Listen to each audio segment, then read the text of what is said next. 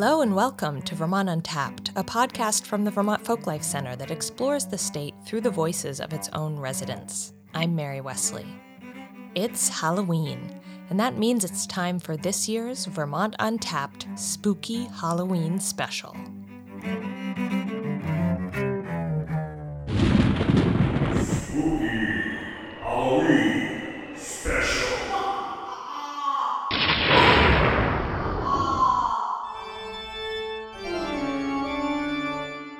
It's become an October tradition here at the VFC to share with our listeners some spooky tales to mark this time of year when the veil between worlds becomes thin.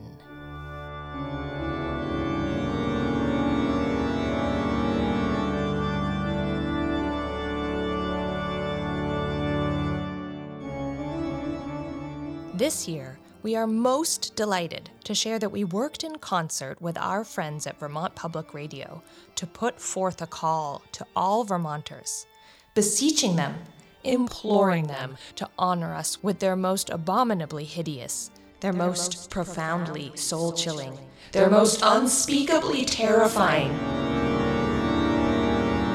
ghostly encounters and supernatural sightings. Thus, we received many an account of horrific local lore. And, dear listeners, we will shortly present you with a small selection of these monstrous tales. Let us say a sampling of those accounts we deem safe enough to present to the general public, lest we bring about mass panic, unbridled terror, and mindless, frothing despair.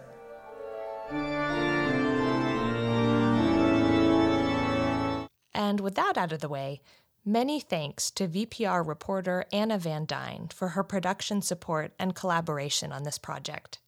You can also hear some of these stories on VPR's daily news podcast, The Frequency, which Anna co hosts. All the submitted stories will be added to the VFC archive.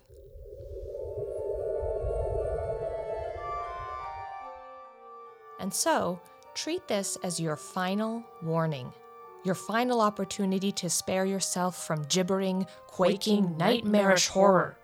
Your last chance to turn back, download some heartwarming episodes of StoryCorps, and remain unscathed by the looming denizens of the dark. For those of you still with us, we suggest you turn off the lights, put a candle in your jack o' lantern, and settle in for some great stories.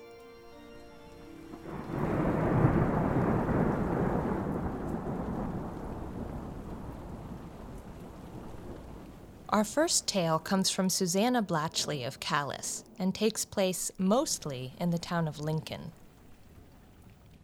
It started in the early 70s.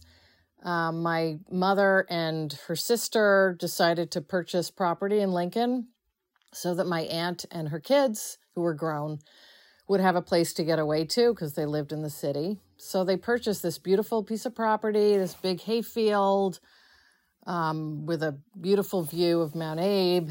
And um, the first summer we owned the property, my cousin Margot came to camp out with a good friend of hers, and um, they pitched a tent next to the this old cellar hole, and they smoked a joint before they went to bed, and then they crawled into their sleeping bags. And in the middle of the night, Margot woke up and she couldn't get back to sleep, so she left the tent and just went to go outside and look at the stars. And she saw this white light off in the distance at the far corner of the meadow. And she watched it because it seemed to be moving. And the closer it got, the more she could see that it was actually a person. And her description was that it was a it looked like a very young woman wearing a long, old fashioned looking dress. She had very pale skin, pale hair, and she was carrying a lantern and the figure just walked very slowly across the meadow and then disappeared into the woods.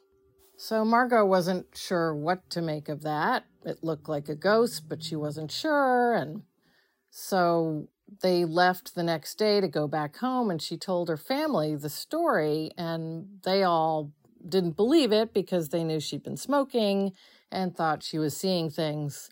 And so the whole thing was totally forgotten. A couple years later, we had built the house, this little house with an open floor plan, and it had a um, ground floor bedroom with two sliding glass doors and two twin beds. And um, my cousin Margot's um, brother, Chris, and his friend Bumper came to stay in the house for the first time. And they spent the night in the first floor bedroom. And Chris woke up in the middle of the night and opens his eyes and looks out the sliding glass doors and he sees a white light way off in the distance. And he keeps watching it because it seems to be moving. It gets closer and closer, and he starts to realize that it's actually a person. And he sees this young woman with a long, white, old fashioned looking dress and pale skin and pale hair carrying a lantern. She comes up to the house, comes through the glass doors, which are closed, and stands at the foot of Chris's bed. He's terrified and speechless, and she just stares at him with what he described as with longing, with something like love. And this seemed to go on for quite a while, and he tried to wake up his friend Bumper, but Bumper was sound asleep. And eventually, the young woman moves across the room and disappears into the closet. So Chris did not sleep a wink. And the next morning, he told Bumper the story of what he'd seen. And it turns out Bumper was terrified of ghosts. And Bumper packed his things and took off down the road and never returned to Lincoln. and Chris went home and told his family the story, and they all realized that it exactly matched the person who Margot had seen two years previous. And that's when they realized that we seem to have a ghost at the house in Lincoln. A few years later, again, it's kind of forgotten about, and um, Chris is living up in Burlington, and he's at a bar on Church Street with his girlfriend Anna, and they're just sitting in a booth sipping beer when Anna suddenly goes totally pale, stares at Chris, and says, Who was that? Chris said, What are you talking about? That woman who kissed you on the cheek, who was that? Um, there was no woman who kissed me on the cheek. What are you talking about? There was a woman who kissed you on the cheek. She was wearing like, it looked like a costume, this long white dress, and she was really pale, and she kissed you on the cheek. And Chris realized in that moment that she fit the same description of the woman who had been seen twice before. Apparently, she had traveled all the way from Lincoln and came to maybe give her parting kiss because she was never seen again.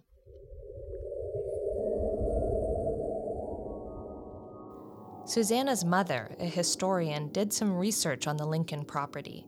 She discovered that there had been a young woman, around 16 years old, who had lived there many years before and died a mysterious death. Tony Campos of Barre told this story. In 1982, I rented a farmhouse in East Calais with two other roommates. And I was the first one to move in. My other two room- roommates were going to move in a couple days later. Well, the first night I was there, I opened all the windows. It was summertime, and a storm came over the mountain.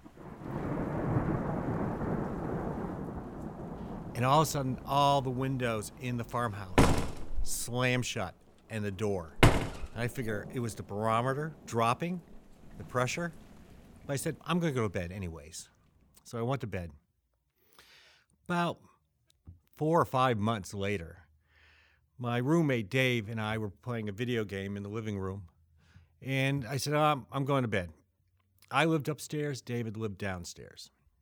So I went upstairs and I came downstairs just to brush my teeth, and the lights were off. And I thought David was sitting in the rocking chair looking out the window. I said, Dave, I'm just brushing my teeth. Have a good night. Come out of the bathroom. Dave comes out of his bedroom. He goes, Who are you talking to? I go, Dave, weren't you just sitting in the rocking chair? He goes, No, I went to bed. I go, ah, forget it. I was seeing things. So I went to bed. In the middle of the night, I wake up and I could feel somebody or something walking up the stairs.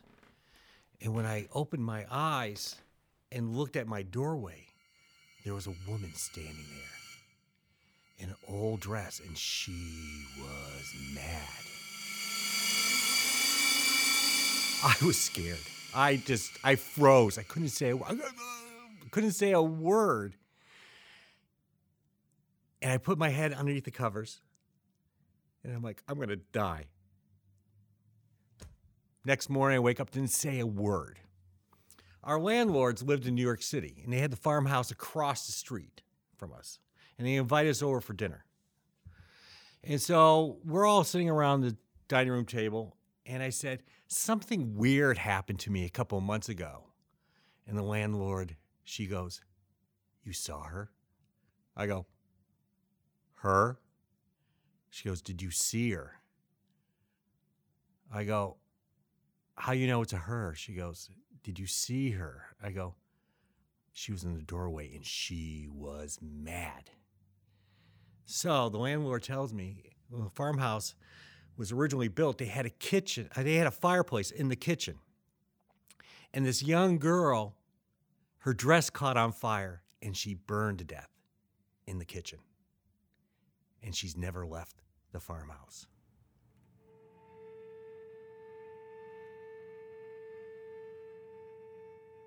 This next story is told by Liz Schick of Essex Junction.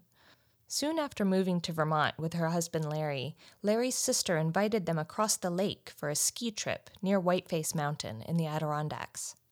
They'd rented a house for everyone to share. They invited us to come up for the weekend and gave us the master bedroom on the second floor, which was really a beautiful, big, beautiful front room overlooking the this gorgeous tree and any they hadn't used the they didn't want to heat the second floor and pay for the heat so nobody had used that bedroom so we had it and they were sleeping downstairs. Somewhere in the middle of the first night after we got there late friday night my husband shook me awake and he was very upset and he was not the kind of guy that got very upset and he kept saying, We have to get out of this room. We have to leave right now. We have to go. And he was out of bed and he was putting on his clothes. And I'm going, Wait a minute. What, what, what are you talking about? Did you have a bad dream? And and he said, No, no, it wasn't a dream. He says, There was a woman right here in the room, and she was telling me to get out of her bedroom. I shouldn't be here. She didn't want me here. And he said, I'm going. And I said, Well, I didn't hear anything. Nobody woke me up. And I, I guess I did look around the room. And of course, there wasn't anything. But he was so absolutely adamant. He just grabbed the bedspread and went downstairs and spent the night in the kitchen, sitting sitting at the kitchen table. So in the morning, when everybody got up, here here he was and I get maybe I was too, I don't remember. But here he was sitting at the kitchen table trying to explain why he hadn't slept all night, why he sat in the kitchen all night. And of course, everybody laughed, but I have to say, Judy knew her brother, and she knew he wasn't the kind that was given to flights of fancy or bad dreams. And, and he was really shaken. So she said, Well, what the heck? I'll call the owner, the guy we rented the house from. And um, he came over later in the day after skiing, and he said, well, he had just bought the house that year, and mainly as a ski rental house. He hadn't lived in it, and he was just using it to rent. And he said, but he was told that the man who owned the house number of years before the bank foreclosed on it, and he bought it from the bank, um, the guy had murdered his wife. And he murdered her not in the bedroom, but in the front yard by this tree.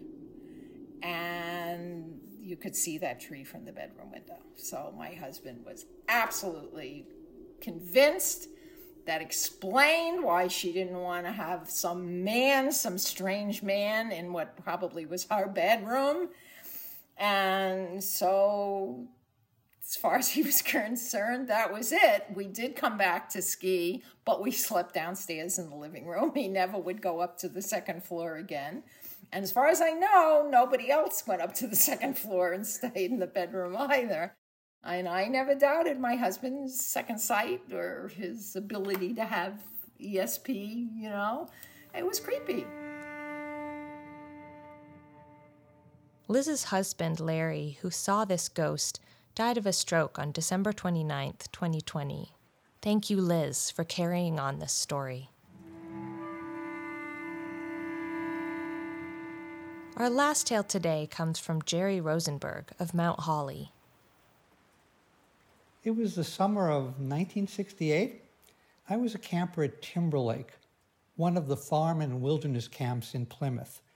Uh, campers do a lot of hiking at Timberlake, and late one afternoon that summer, I found myself on the east side of Ascutney, part of a small group of campers and a couple of counselors. Our plan was to hike up Ascutney and then using maps and compass spend roughly five days bushwhacking back to Plymouth. You know, back then Vermont was a lot less developed with fewer homes, more farms, and lots of untouched forests.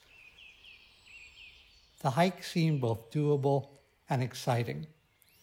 And late one afternoon, might have been the third day, I'm not sure, we stumbled across a most peculiar sight. In the middle of a deep forest, we came across a four corners where four old roads came together. And I mean old roads.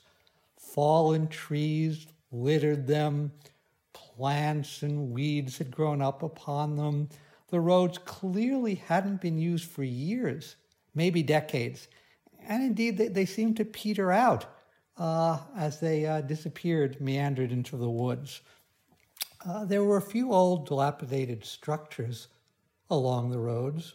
One looked like it might have been a shed, another, perhaps a small barn. On the side of one road, there was what appeared to be a house. It had a collapsed porch, cracked windows with fraying curtains, and a roof that was partially caved in. It was obviously uninhabitable.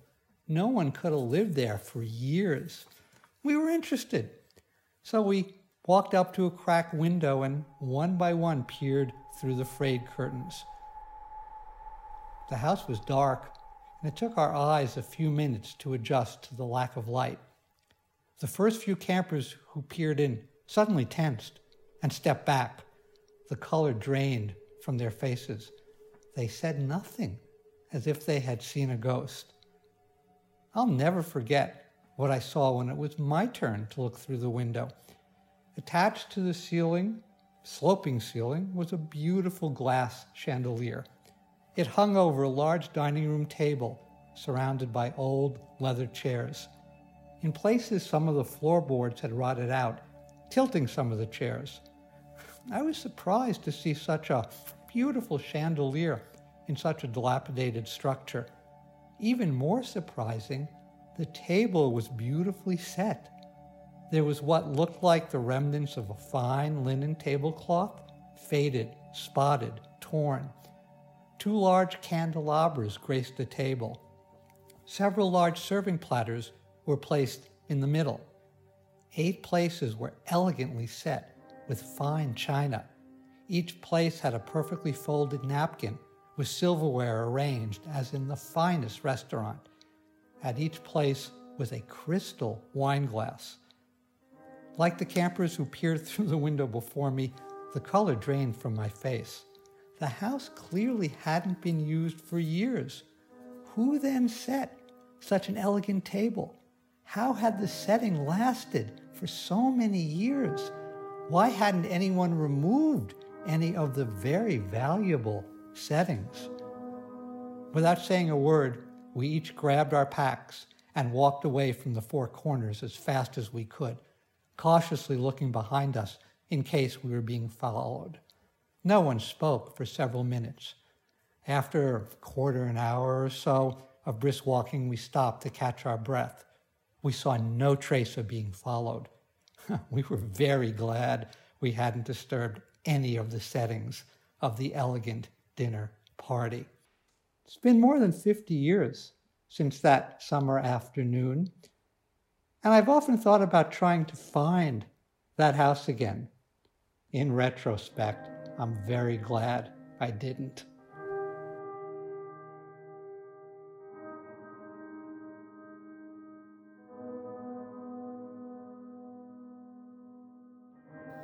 Once again, big thanks to our friends at VPR and producer Anna Van Dine for helping us celebrate our favorite holiday this year. And especially thanks to Susanna, Tony, Liz, and Jerry for sharing their stories with us. We received more stories than we could fit in this episode. If you'd like to hear more, there are a few extras posted in the show notes, along with some other Halloween treats. You can find all this at www.vtfolklife.org/untapped. This episode of Vermont Untapped has been made possible in part by the National Endowment for the Arts. It was produced by me, Mary Wesley. Our executive producer, who also happens to be the VFC archivist, is Andy Kolovos. The cello music in this show was recorded by Dave Hoy. Thanks for listening, and have a safe and spooky Halloween.